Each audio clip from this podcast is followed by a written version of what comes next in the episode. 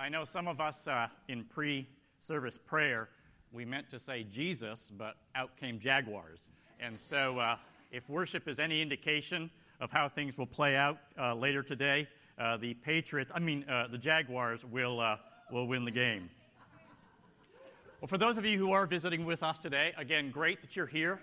we're grateful that you're here and a part of our worship experience. It means a lot that you took some time and made the effort and the energy to be here. My name is Alan. Uh, I am the executive pastor, and I have the privilege of leading us in our uh, teaching today. It'll be a brief teaching that will kind of lead us into communion. We're doing things a little differently uh, around here, and so uh, we're going to continue to prepare ourselves as we hear God's word for communion. We're in this series uh, titled No Ordinary Family. Uh, at one point, I thought of calling it Everybody's Normal Until You Get to Know Them but we decided to go with this particular title. Uh, we are a crazy bunch of people here at River City Church. We are a unique family. And, uh, and us as families, as individual families, sometimes we have our own kind of uniquenesses. Uh, I know over the years in ministry, I've been in a lot of people's homes. And some of you may have experienced this that where you walk into uh, someone's house, and there's the foyer, kind of the main entry area, and right in front of you is this picture, this sign, this piece of art that says house rules or family rules. And when you read them, it kind of gives you a sense of uh, how we roll in this particular family, uh, how we operate. And uh, some of you may have seen uh, a couple of these signs. Uh, let's put one up. House rules. Number one, the wife is always right. Number two, if the wife is wrong, see rule number one. So we know how things operate and how things roll in that house. Uh, here's another one. Uh, this is for a grandparent home. House rules, making memories, endless hugs and kisses, laugh loud, cookie jar is always open, no parents allowed, bedtime negotiable, always have fun, giggle and snuggle, children, pardon me, grandchildren always welcome, kitchen open 24 hours, what happens here stays here uh, dessert comes first. So, and some of you may have some of these signs uh, in your home because you really want to communicate this is who we are as a family. And in this series that we're going through, that we're titling and have titled No Ordinary Family, and we're going to actually uh, wrap it up next week, so you want to be here. Aunt Lee's going to kind of conclude things for us. We've been traveling over the past few weeks, the month of January, as we've been working through this series, No Ordinary Family. But what does it mean to be a part of the family of River City Church?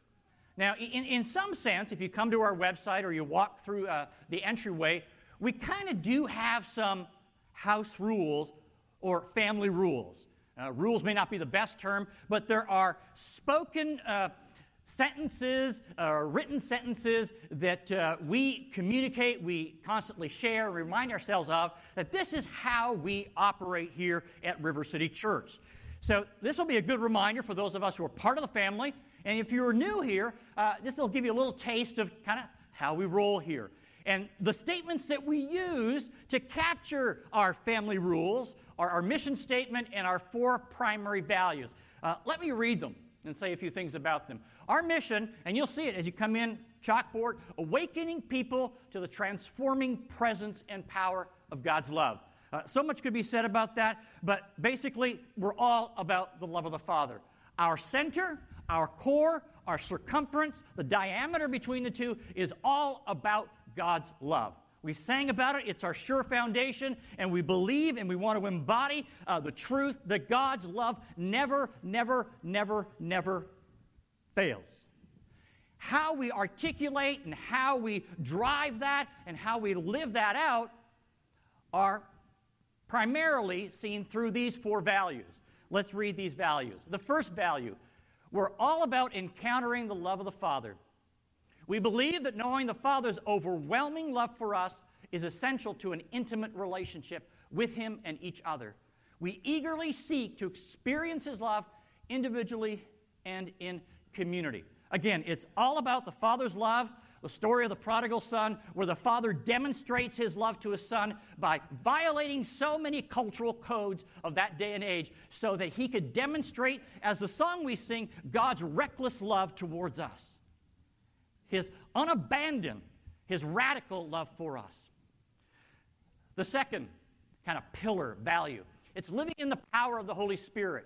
We desire to move in the undeniable power of the Holy Spirit, exercising all the gifts of the Spirit and experiencing ever increasing transformation and freedom.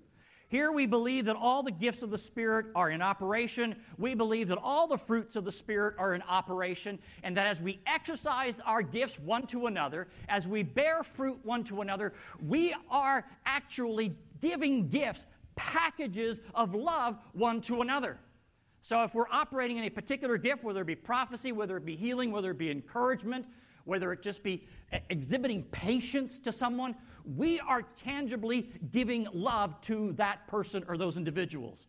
But we can only do that in the power of the Holy Spirit. Without the power, we're doomed. We're doomed. And so we believe that. We believe in experiencing the Father's love, being empowered by the Spirit to demonstrate that love one to another. The third value participating in the kingdom mission of Jesus. We see the kingdom of God is rooted in the words and works of Jesus. His love compels us to love all people, to bring hope and healing in His name, to seek justice and mercy, and to reflect His heart for the poor and brokenhearted. We are committed to making the good news of the kingdom tangible, understandable, and accessible. Someone once said that the essence of love is to bring love where love is not. And so that is our passion. Not only do we want to experience the Father's love, experience it together in community through the gifts and the fruits of the Spirit, but also to bring that love where love is not, through ministries of mercy, through ministries of justice. And we're going to be focusing on uh, that a bit more as we move into a series, teaching series, this February and March, uh, that we're kind of using the language, it may not be titled this, but overflow. That the love that we experience, that we want to overflow and see it go towards the city of Jacksonville and beyond. And the final value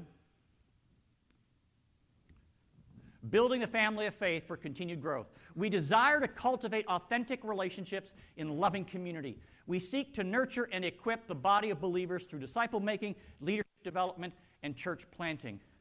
Uh, one of the ways that I, for me, that kind of sticks and helps me remember uh, what this is all about, because we're ultimately about loving relationships.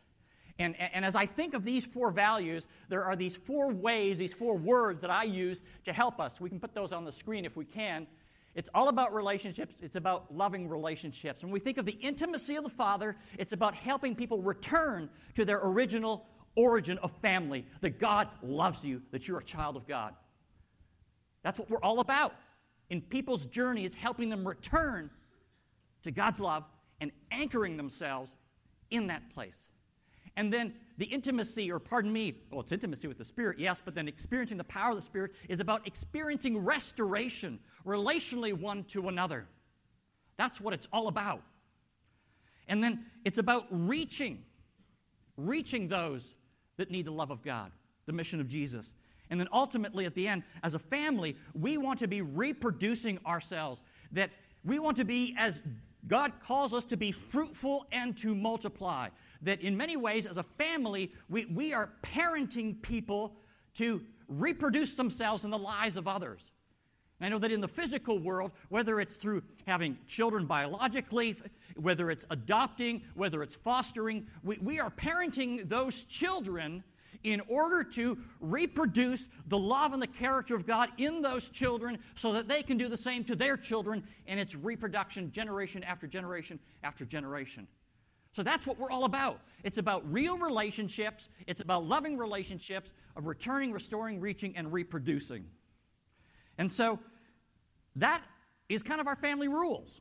And, and, and those guide our behaviors, and we wrestle with them. Sometimes we go, man, we're really lacking in this area. We need to give more attention to this area. But this is what drives us. This is what we're about. This is how we roll, how we want to roll.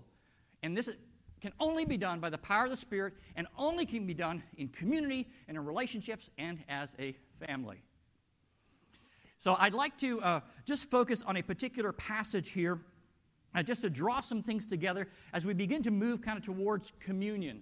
Uh, but before we do that, uh, let me pray. Father, we thank you so much uh, just for the great worship that we experienced, uh, encountering you, experiencing you. Father, if we come to your word, uh, we do pray that you would open our eyes, that you would open our hearts, and that what we need to hear from you, your, your specific, your customized word for us today in our specific circumstance, that you would just make that clear, Father. And that we'd leave this place, place all the more awakened to your love. And we do pray that the Jaguars would win today, too. Amen. The scripture uh, is this 1 Timothy 3 14 to 15. Although I hope to come to you soon, I am writing you these instructions so that, if I am delayed, you will know how people ought to conduct themselves in God's household, in God's family, which is the church of the living God, the pillar and the foundation of truth. I want to uh, just emphasize uh, and highlight this phrase the church of the living God, which is the pillar and foundation of the truth. Now, think about that for a moment. Most of us would think, well, isn't truth the foundation of the church? What Paul is saying is, no, it's the other way around. The church is the pillar, the foundation, the buttress of truth. Now, what does he mean by that? Well, this is what he's saying is that truth is not really or ultimately a rational enterprise. Truth is a relational enterprise.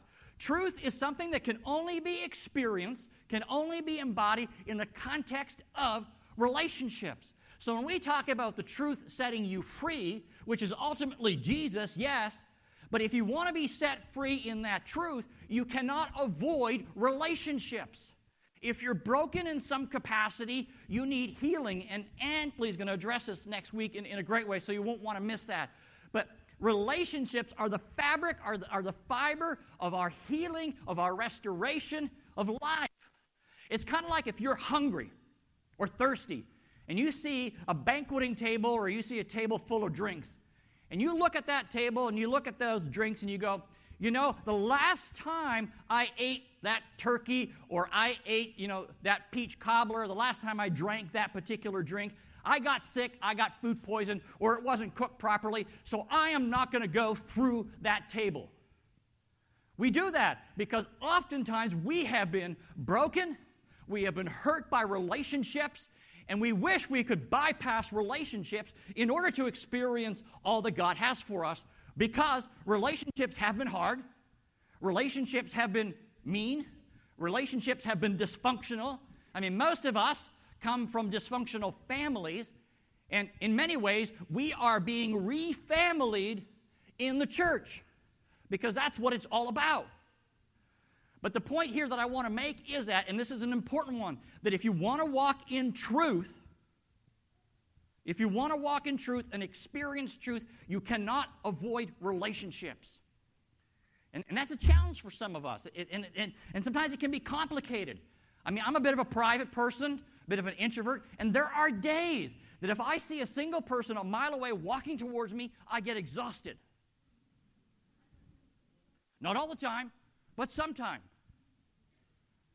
There are days when I think I don't want to go that direction because the last time I went there, it blew up in a bad way. But I've been created with hunger. I've been created to eat, and I got to go to that table. I got to drink. I've been created, we've all been created for relationships. And we cannot bypass relationships, even though it's been challenging in our life and it's been painful in our life. But here at River City Church, we want to prioritize that what it means to be a family is what this is all about, this series.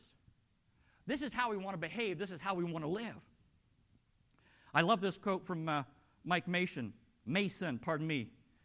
He writes this He says, God is love, and in coming to Him, we cannot escape coming through people. And some of us go, poop. There is no separation between the spiritual and the social. The way we feel about people is the way we feel about God, and the way we treat people is the way we treat God. I mean, that's God with us. When Jesus came, He is with us. You want to experience God? You experience Him in the us because God is with us, among us, and so we need each other to experience God. Yes, there is a place for personal time with God, private time with God, But God is a relational being, and when God sent Jesus Christ to be God with us, and through the Spirit now, God is with us, that if you want to experience God, you do it in the context of us. And that's tough. In our day and age, we, we live with an epidemic that's called loneliness. We live with an epidemic that is called loneliness in our day and age. Uh, this week, I was actually reading uh, the Harvard Business Review, September issue, uh, 2017, and it was uh, written by Dr. Vivek Murthy, who is the uh, general uh, surgeon of the U.S. from 2014 to 17. 17, I don't know why 17, 2017, pardon me. he writes this in this review. We live in the most technologically connected age in the history of civilization, yet rates of loneliness have doubled since the 1980s. Today, over 40% of adults in America report feeling lonely. Research suggests that the real number may well be higher. My experience in 25, 30 years of ministry, I would say that it's probably 50, 55%, and maybe a bit more. He goes on. And he says, During my years caring for patients, the most common pathology I saw was not heart disease or diabetes, it was loneliness. He goes on. He says, Loneliness and weak social connections are associated with the reduction of life in lifespan similar to that caused by smoking 15 cigarettes a day and even greater than that associated with obesity. Loneliness is associated with greater risk of cardiovascular disease, dementia, depression, and anxiety. The moral of the story is it's a lot healthier to eat ice cream together than it is to eat broccoli alone. Okay? So this afternoon, when you get together with others, eat lots and lots and lots and lots of ice cream. And a little bit of broccoli later on in the night.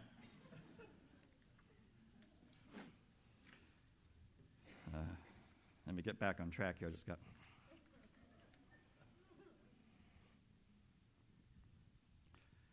Another interesting thing happened this week uh, in the news. I don't know if you uh, noticed that. In Great Britain, for the first time in human history, a government actually appointed a minister of loneliness. Have we got that picture? The New York Times. The UK, this is back uh, January 17th, I believe that was Wednesday the UK appoints a minister for loneliness. This is where our world is going, folks. And, and I go, what is happening with the church? What's going on? Loneliness has become an epidemic in our world. And I would imagine that probably 50% of you right now, if you were asked the question, Are you truly lonely? you would say, I am. I'm really lonely. And you may be in a married family with eight kids. You may be single.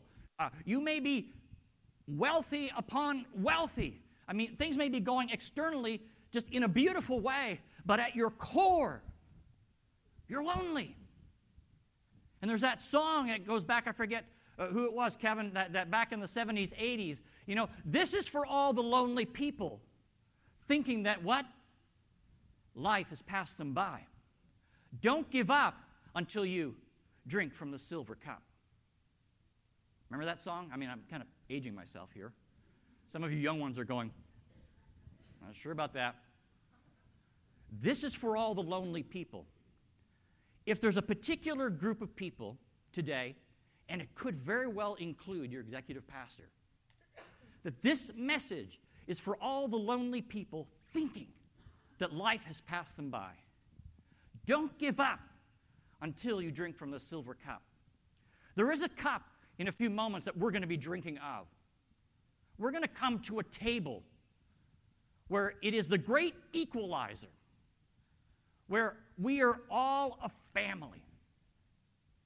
We are a family. I remember way back when having a conversation with a mentor of mine, and he said, Alan, I've come to this place that I've realized that when it comes to the church family, that faith is thicker than blood.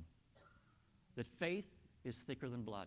And it's not in any way to downplay our own family, our own biological blood relatives. It's, it's not to downplay that. But there's something about the gospel that when Jesus speaks about the family of God, he is truly talking about the real family, the real household. Whether you're single, whether you're engaged, whether you're married, whether you're a grandparent, whatever your life circumstance is, we are all the same and we come together here serving one God, Jesus Christ, the Father, the Spirit. And we want His love just to be downloaded and demonstrated in our lives through a number of ways.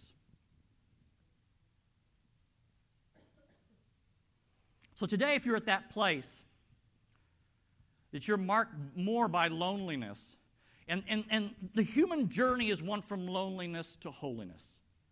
And holiness is, is about perfection, yes, but about perfection in the context of relationships. Because to be holy in God's mind is to be living out the way I have designed you to live. When you smack on these drums, the drums are being holy because they're fulfilling their purpose. When you plunk the keys on this piano, it's being holy because it is fulfilling its purpose.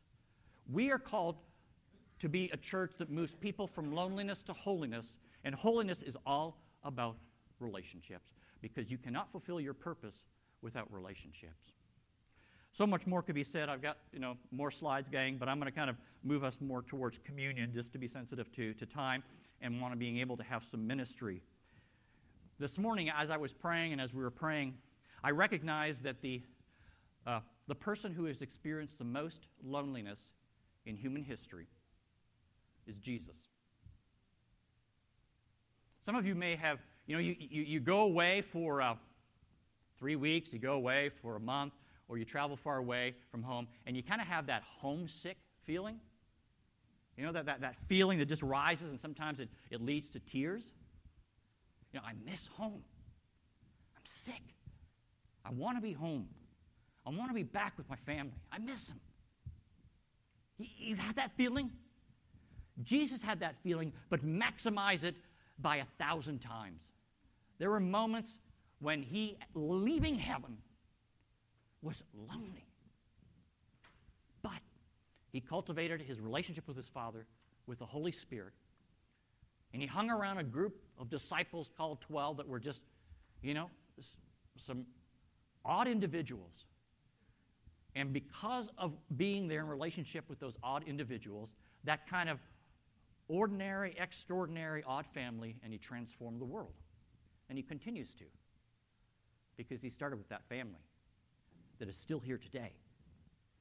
And we have a role and we have a place to continue that mission. And I know that there's a lot of stuff inside of us that needs to be worked out, that needs to be worked through. But we want it to be worked out and worked through here because God is with us. And so that as we move to uh, communion, there are a few things I'd like to, to share with us. And that is that we are a family. We are a family. You and me, we are blood relatives. And it's because of the shed blood of Jesus Christ that was shed and washes us and flows through us spiritually. And that makes you a brother. And that makes you a sister. We are a blood family. We are blood relatives. And we need to begin to operate more and more that way to show the world that when we operate in love, we demonstrate that there is a God. That there is a real God whose name is love and his essence is love. And so, as we come to the table, and I'll explain things in a few moments of how we will do that, if you're at a place where there is loneliness inside of you, there's one person that really understands it, and that's Jesus. Bring it to Jesus, surrender it to Jesus, and say, Lord, I, I've been created for relationships. And whatever has happened in the past, however dysfunctional however abusive, however whacked out it's been, that as you look to the future, as you look forward, as you look to this year, just say, Father, how can I move forward? Last week, uh, did a great job. I mean, there's some concrete, practical things. One person said to me way back when, Alan, you know, as a pastor, really it's about being a relational chemist. And I went, crap. I mean, I just, uh, because I'm, I'm wired in a way that it's all about, it's about relationships. You can't avoid it. And so this morning, uh, we do actually have, I mean, practically and pragmatically, we do have a minister of loneliness here. Uh, and her name is Bonnie, Bonnie Verlander. She's our, our, our coordinator of connection ministry. And uh, practically speaking, you know, we, we want to help people get connected. And, and, and there's some things that we just got to do practically and administratively to kind of help so no one falls through the cracks. And uh, we all have to do our part, we all have to initiate. And so, practically speaking, one thing at minimum that if you're wanting to get connected or begin to move towards more meaningful connections here, uh, that's one place to start, is to fill out the Connect card out there in the foyer. And then our, our minister of loneliness, and I say this somewhat jokingly, is Bonnie here? No, she's still in Nashville, right? Her kids are here and they're going, Mm-mm. That we will do everything we can to help you get connected whether it's through small groups, whether it's through social groups, whether it's through events. And out of that place, who knows how God will work things out. So, what I'd like us to do right now is, is, is all stand. And I'd like to read an excerpt uh, from a book by uh, Shauna Niequist, Bread and Wine. And then I will pray, and then we will uh, partake of the elements. It's titled Come to the Table. We don't come to the table to fight or to defend. We don't come to prove or to conquer, to draw lines in the sand or to stir up trouble. We come to the table because our hunger brings us there. We come with a need, with fragility, with an admission of our humanity. The table is a great equalizer, the level playing field many of us have been looking everywhere for. The table is a place where the doing stops, the trying stops, the masks are removed, and we allow ourselves to be nourished like children. We allow someone else to meet our need. In a world that prides people on not having needs, on going longer and faster, on going without, on powering through, the table is a place of safety and rest and humanity where we allow to be as fragile as we feel. These are the elements that represent the life and the ministry of Jesus Christ, specifically when he died on the cross to shed his blood and to break his body for our sins. But it's a table that, as we come to, it's a table that we need to recognize that he broke his body, he sacrificed his life so that the family of God may truly be a family of God. And so that as we partake of the elements, and this is new to you, it's simply taking a cup, and here we have grape juice instead of wine, wanting to be sensitive to, uh, to cultural issues. We have bread, we have a gluten free option. That as you partake, what you're actually doing is saying, Jesus, I recognize you as the King of Kings, as the Lord of Lords, who has died on the cross for me. I accept that reality, I embrace that reality, and I want to live my life more and more in keeping with that reality. That's what it's all about. But it's a table that all are invited to, that all are welcome to come. And so I will pray, and as I pray, if the music team, worship team could make their way up uh, to uh, up front here, and also if the servers could make their way up uh, here to the table uh, as I pray uh, so that we can distribute the elements to you. Uh, but let me lead us in a word of prayer. And then what's going to happen is we will have five stations. The station closest to the screen over there, where it says communion, will be the gluten free station over there. We're changing the location of it, so it's over there.